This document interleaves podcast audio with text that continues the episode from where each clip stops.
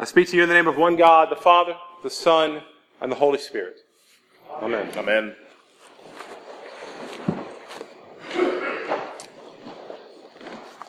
So, yesterday morning, Annie and I were getting ready to take Jack and go up to Oxford for the day for a friend's wedding.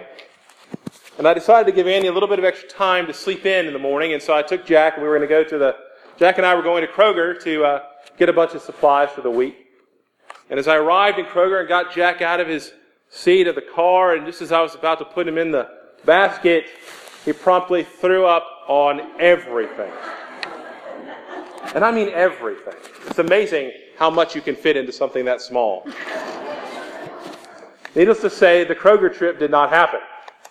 We turned around immediately and headed back home and woke poor Annie up. He was trying to sleep in, and we all got together to figure out what to do. And I called the doctor, and as new parents do, every time anything goes wrong, we just call the doctor. And uh, they said, well, just, you know, give him some fluids and try to keep him sedate and calm and take a nap. To which I thought, have you ever met a toddler in your life? Sedate is not something that they do. But nonetheless, we decided that maybe what, what, what, we, what might work was we would give Jack, uh, we would all sit on the couch and well, we'll watch a movie with Jack. We'd never done that before. We'd sit Jack on, and I've seen so many kids who just kind of are, are willing, are more than happy just to sit in front of the TV and, and enjoy it. And so we're like, we're going to take Jack, and maybe he'll stay calm and sit with us on the couch and watch a movie. So we were going along and trying to select a movie, and there were two options. There was Frozen, and yeah, I know everybody watches that. And then there was uh, the Lego Movie. Now I had just gotten over after a week. I had just just then that day gotten over having Let It Go stuck in my head for an entire week. So I was not about to do Frozen. So we started watching this Lego movie, which I was a bit skeptical about, being that it was a movie about Lego people. But it turns out it's a really entertaining, beautiful story. Not that Jack would know that. Because he spent the entire time of the movie looking for the remote so that he could play with it. And when he couldn't find the remote, he spent time climbing on mom and dad. And he did not in any way be sedate, but Annie and I got to watch a great movie as Jack played. Um, but it's a, it's a really sweet movie about a Lego guy who's perfectly ordinary in every way, to the point where people don't even notice him. And he's called on to do something amazing and save the world. And he does so by being told that he's special. He's the most special person in the whole world. And so he starts to have all this confidence that he can do all these things. Until eventually, as we get towards the movie, someone tells him, You're not special. You're totally ordinary. I just made that up. And he finds himself, this Emmett, the Lego guy, finds himself doubting himself. He's not sure that he can do all the things. He doesn't feel that he's creative. He starts to feel that he is just that ordinary guy that nobody notices again. Now, ironically, being an ordinary guy that nobody notices would probably be just fine with Thomas in today's gospel reading. Thomas gets called out. Jesus uses him for what we call a teachable moment. Because the reality is that Thomas is no different than any of the other ten disciples. To read John's gospel, what happens at the very beginning, Jesus appears to the other ten disciples and he shows them his hands and he shows them his side, and then they say, Lord, it's so good to have you back.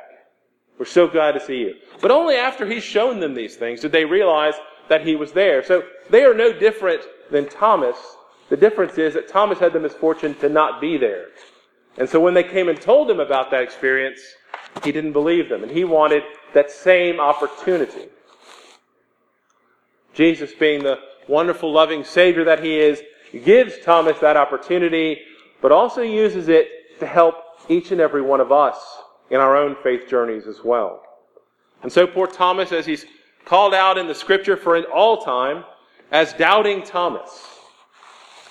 But doubting Thomas is not a cautionary tale. Doubting Thomas is a tale of inspiration and a tale that should lift all of our hearts. To know that doubts are something that happen to the best of us. Doubts happen to the best of us. Doubts happen to Thomas. Doubts happen to the other ten disciples along the way. Doubts happen to all the people who followed Christ, including John the Baptist, the man that Jesus calls the best of us who ever lived. Happened to him too. but, but, Jesus says, you know, as, as, Thomas is given, Thomas had the ability or the, the gift from Jesus of being able to see him. But Jesus tells him, you know, blessed are those who have not seen and yet have come to believe. Blessed are those who have not seen and yet have come to believe. And those people are us. And every one of us who's followed in their footsteps, who's listened to the witness of the disciples and then the witness to those who've listened to the witness of the disciples along the way, and each and every one of us has come to believe. Yet we do not have the opportunity to have Jesus come and stand in this room and offer up his side and his hands for us to see and touch and know physically. We have to know spiritually. We have to believe in the face of a world that throws up any number of arguments and obstacles in our path. Belief, though, is a powerful thing. But how do we keep that faith? How do we not let the doubts destroy us? Somebody in Bible study the other day said, I know I'm supposed to not doubt. Well, it's not entirely correct. The reality is we're all going to doubt or have doubts, but we're not to let our lives be defined by those doubts. We're not to let our spirit be defined by those doubts. Because doubts are not in and of themselves the enemy of our faith. Fear is the enemy of our faith. It's what causes us to not believe. Doubts give us an opportunity to test our faith, to strengthen our faith if we, if we embrace them, if we live into trying to understand our doubts and work to figure out why we still believe. It gives us strength and power in our faith, in our spirit. But how do we do that? How do we engage those doubts without letting them tear us down? Well, we've got some great examples from the disciples themselves and from John the Baptist. The disciples went to relationship with Christ. They had the ability to be in a relationship with Christ, and Christ came to them and showed him his hands. For us, that relationship isn't necessarily having Christ appear in our midst, but it's in seeking Christ out. It's in seeking out the witness of those who have seen through the scripture digging into it, experiencing it, talking about it. It's in prayer with God, prayer with Christ, prayer with the Holy Spirit. When we find ourselves doubting, we take time to sit down and pray to God. Because the more we pray with God, the deeper our relationship with Him. The more we go to worship, the deeper our relationship becomes with Christ if we throw ourselves into it. And so all of a sudden, those doubts that we're having are assuaged by the fact that we have a relationship with God that we've gone to because of those doubts. It strengthens us. But then there are times when we can't find it within ourselves to really jump in and face a doubt. There are times when we're broken enough that we need help. And that's where we come to John the Baptist. John, you see, found himself doubting when he was in prison. He had, his job, his purpose on this earth had been to come and to announce the coming of the Lord. To tell everyone that the Messiah was coming, to point out Jesus, to baptize him in the river. John's, John's life was linked more with Jesus Christ than anyone else. And yet, here he was in prison facing pain, imprisonment, possibly death. And John found himself having some doubts, thinking, what if I was wrong? What if I did all this? What if I essentially ruined my life, found myself in prison, and Jesus isn't that guy? What if I messed up? But he couldn't go to Christ. He couldn't go out and seek him because he was in prison. And so John reached out to a friend. John asked a friend to go and talk to Jesus. Tell him what my question is. See what he says. And Jesus, of course, reassured John that, that he was who he was, that he is the Son of God, that he is the Messiah. And John was reassured, but he reached out through a friend to have that happen. And so too can we, because the reality is, each and every one of us has been brought to our faith through friends and family, people we love and who have loved us. People have taught us about our faith. People have showed us examples of the love of God in our lives and in this world. And we have come to believe in part because of them. And so too can we face our doubts through friends, through people we love, through people we respect. When we're feeling shaken, we can go to them, asking for support, asking for people to talk to, asking for someone to share their experience of God to help lift us up in our own. Those are two very different but important ways, both based on a relationship. Going to Christ Himself through prayer, through worship, through study, and going to friends. Two ways that we can help to con- confront our doubts when they happen. Because if we can confront those doubts, then they strengthen and temper our belief and make it stronger. And the power of belief is incredibly strong. The power of belief is incredibly strong. We can see it in this nation of all places where people who believed in themselves despite long odds made incredible things happen.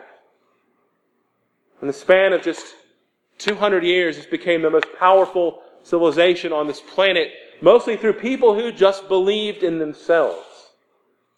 Through long odds and many dangers, went out and made incredible things happen, built up industries and, and incredible resources and healthcare and schools and all the different things we've done in this country have happened because people believed in themselves. And if we can do that just believing in ourselves, imagine what we can do when we believe in something infinitely stronger than we are. Imagine what we can do when humankind comes together and believes with pure and loving hearts in a God who is so much stronger than they are. A God who can make anything happen. Things we couldn't even dream of. We can do something as a people so much greater than building up a, a company or building up, creating a new civilization or doing all these different things. We can do something even more important than that. Something even greater than defeating the long odds of a dictator, like in World War II.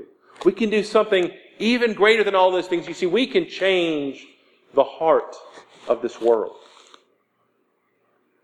People who believe in God can even change the heart of this world. And if you think this world doesn't need changing in its heart, just turn on the news. It's only through belief in that love that sustains us, lifts us up, carries us, helps us grow, that we go out and then share that love, help other people come to believe. That they in turn might then also do the same that we begin to change the heart of this world. And it sounds daunting. It sounds scary. It's easy to say, I doubt that I can make that happen. I'm just one person. Or we're just a hundred people. But we're not alone. Because we have the Holy Spirit within us. We have Jesus Christ lifting us up, promising us eternal life and salvation. In Him, all things are possible, but we must believe. In that Lego movie that I was watching the other day, this little guy came to believe in himself, not because someone told him he could, but he believed in himself, and he made, of course, saved the world and all of the things that we do in wonderful children's movies. Belief is a powerful thing. Belief is incredibly powerful. But we have to face our doubts to temper it, to strengthen it, to keep us going when obstacles are thrown up in our way, when the long odds seem long, as they do so very often in this world. To know that if we keep the faith, if we stand up in spite of those things, that Jesus Christ will see us through. That the promise is always there. The promise is sure and it is certain that all, in the end, all will be well. In the end, all will be well. And when you know that, when you believe it, then in the end, all will be well. Amen.